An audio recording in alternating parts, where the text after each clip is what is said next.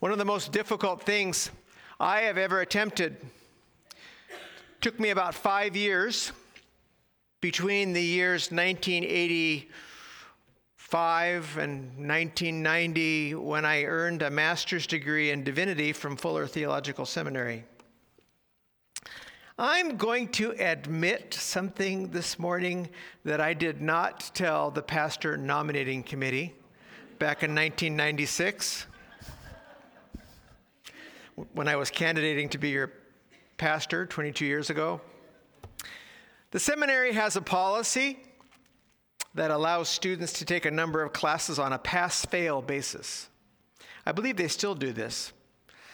And you can take classes so that if you pass the class, your transcript will just say CR, credit, and it doesn't affect your, your grade point average. So I knew that the last stretch of courses for me in 19 late 88, 89, early 1990, I knew that those that was going to be a difficult time. I was a full-time associate pastor I had a large youth group I was in charge of. I also had a large music ministry, worship ministry I was in charge of. This is a, a church in Seattle, Bethany Community Church. Plus, Chris and I had three young children at home. It was very, very busy. I was taking two classes per quarter, so I was also officially a half time student in addition to all of that. So I saved my pass fail options until the end of my seminary experience, and I used them when I was especially busy. All I needed to do was just make sure I passed. Now, to be clear, I still had to study, and um, in those, in at least one of those classes, I remember the professor coming to me the last week and asking why I took his class pass fail.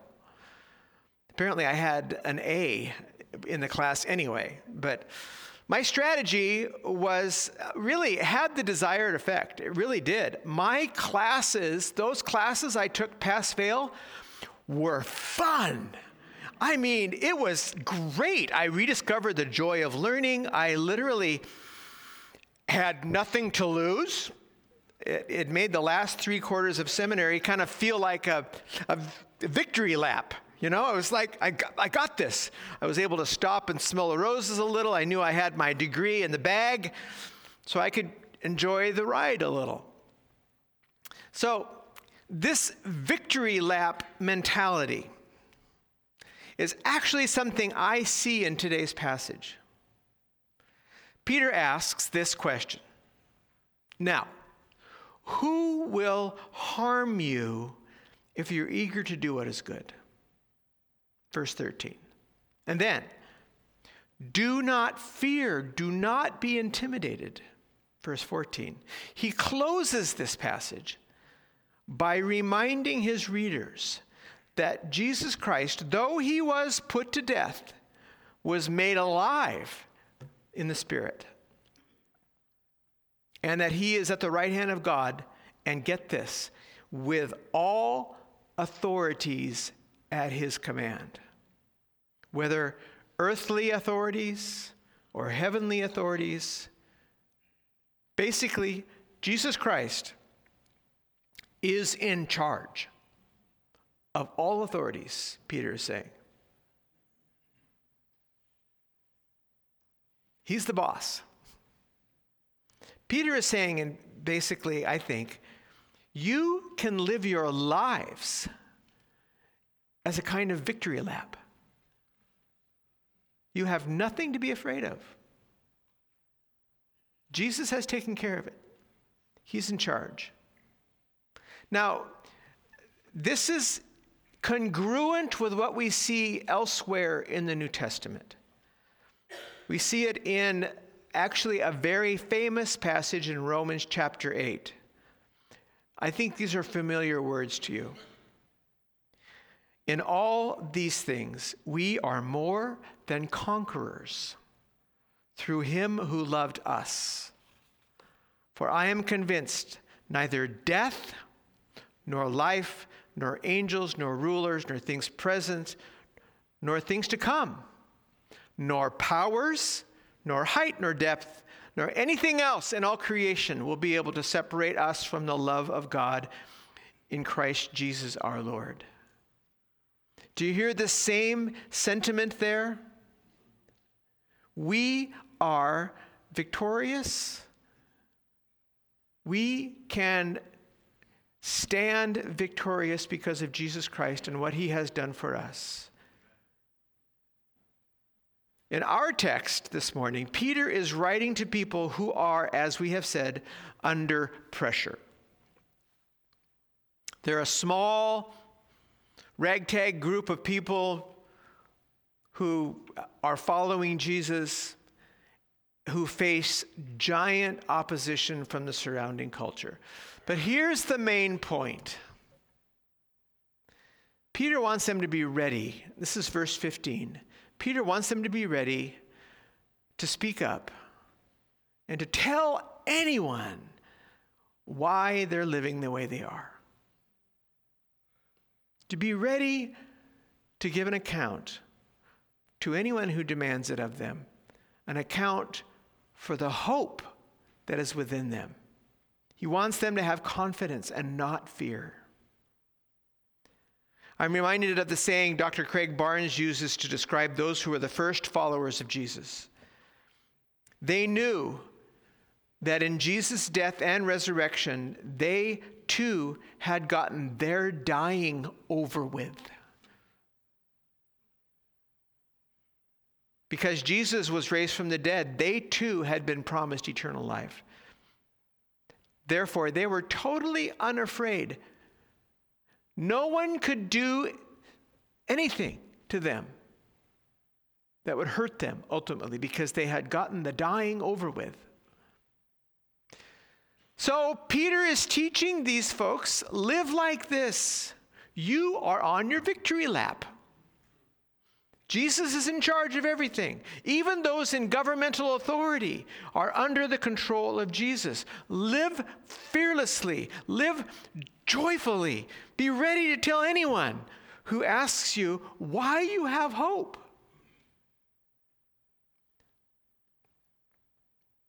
So, I've been spending a lot of time this week thinking about this. I've been looking at my life, my attitudes, my actions. I've been trying to think honestly about how, how I feel when I'm in the presence of somebody, uh, friends or family, somebody who does not believe the way I believe, and I, and I know they don't believe. What am I thinking? What am I feeling? Why do I feel a little bit threatened by that situation? Why? I want, I want to invite you to do this with me. How willing are you to openly share your experience of faith? You're, you're accounting for the hope that's within you. Do you feel hesitant in some situations? Do you hold back? Do you have trouble finding the right words? If so, I suggest to you that there is something that could change this for you. Remind yourself that you have nothing to lose. You don't need to be afraid. Even if there's short term suffering involved, and Peter is clear about this, he says, You may suffer but no harm will come to you. Do you know suffering and harm are two different things? Harm has more of a permanent quality to it. Suffering is temporary. You may suffer, but no harm can come to you because Jesus is already victorious. You can be joyfully confident as you talk about your faith, and it will have an effect. It may make all the difference for those around you.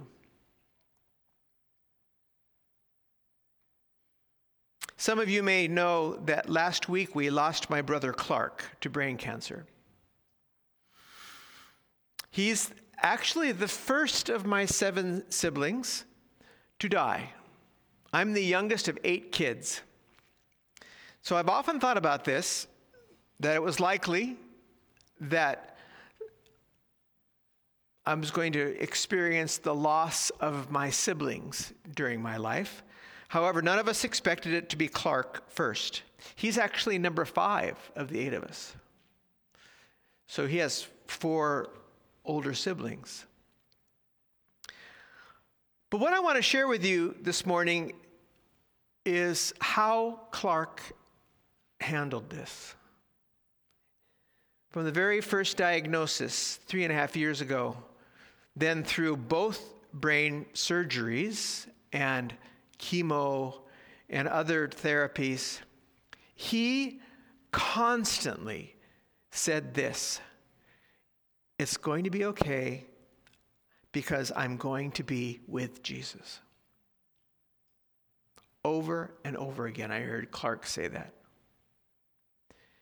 Here is a man with no fear of death, none whatsoever. For he knew that the power of human physical death was conquered by the resurrection of Jesus. Clark took literally every opportunity to share this reality. With joy and, and eager anticipation just written all over his face, he would tell anyone, everyone, it's okay. I'm going to be with Jesus. He talked about Jesus constantly for these last three years. Even in his last week, when under hospice care and under the powerful influence of morphine, he struggled out of that fog for a few moments to, to speak very clearly. His words were not coming to him for the last two years. I mean, it was difficult for him to string words together and even express himself. But somehow, he was able to do this about a week and a half ago he came out of the fog for a moment and he spoke very clearly to one family member for whom he had special concern. And he said, You need to believe in Jesus. He said that sentence just like that. Everybody was just stunned because he really hadn't been speaking. You need to believe in Jesus. You see, he lived the last three years as one big victory lap. No fear, no hesitation, complete and utter joy. Not even death could take that away. Wow.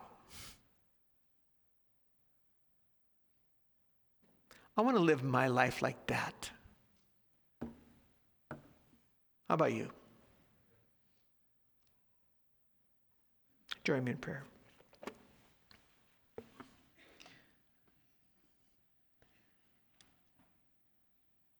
Lord, as I look down at this table this morning, I'm just struck by the fact that this, that's what this is all about. The body of Christ and the blood of Christ in that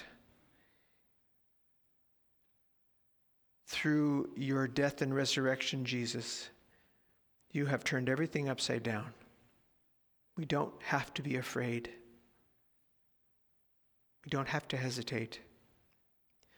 Yes, Lord, we're also reminded in this passage, it says that when we speak, we are to do it with gentleness and with reverence. Lord, may that always be true of us as well.